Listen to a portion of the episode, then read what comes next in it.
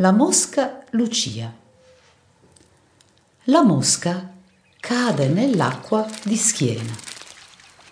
Cerca disperatamente di tirarsi su, invano. Sgambetta e sgambetta, ma non riesce a rigirarsi sulla pancia. Tutte le libellule che partecipavano al gioco si sono fermate per osservare attentamente lo sgambettare della mosca.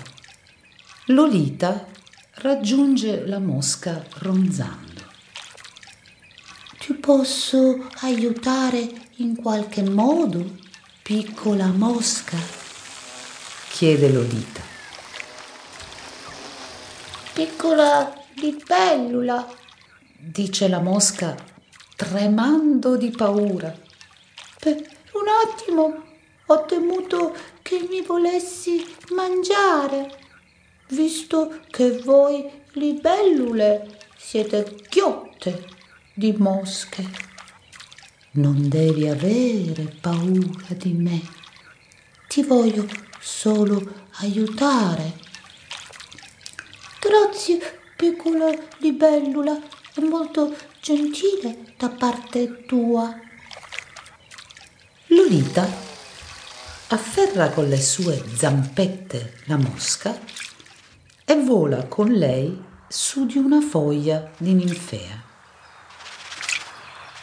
La mosca, sollevata, si scrolla di dosso le gocce d'acqua. Sei stata così buona ad aiutarmi, piccola libellula. Come ti chiami? le domanda la mosca. Io mi chiamo Lolita, risponde la piccola libellula. È un nome meraviglioso, non lo dimenticherò mai. A proposito, io mi chiamo Lucia. La mosca Lucia è molto contenta di essere stata salvata. Prima di volare via, saluta Lolita con le sue alette. Un bagnetto nello stagno. Il mattino seguente sul prato e sulle foglie brilla la rugiada.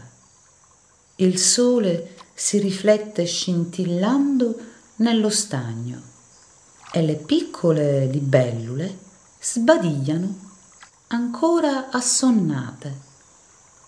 Buongiorno, sorellina mia. Che bello, il sole splende già.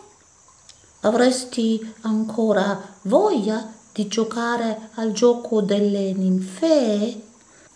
dice Niki sbadigliando. Sì, mi va, ma prima vado a farmi un piccolo bagno nello stagno, risponde Lolita. Lolita fa amicizia con Bella. Lolita vola sopra lo stagno e si tuffa nell'acqua. Poi riemerge, si scrolla l'acqua di dosso e riparte in volo. Mentre torna al prato da suo fratello Niki, si accorge improvvisamente di una piccola coccinella che si trascina faticosamente a terra. Ciao, piccola coccinella. Cosa ti è capitato? chiede preoccupata Lolita. Non posso più volare. La mia ala mi fa troppo male, risponde Bella.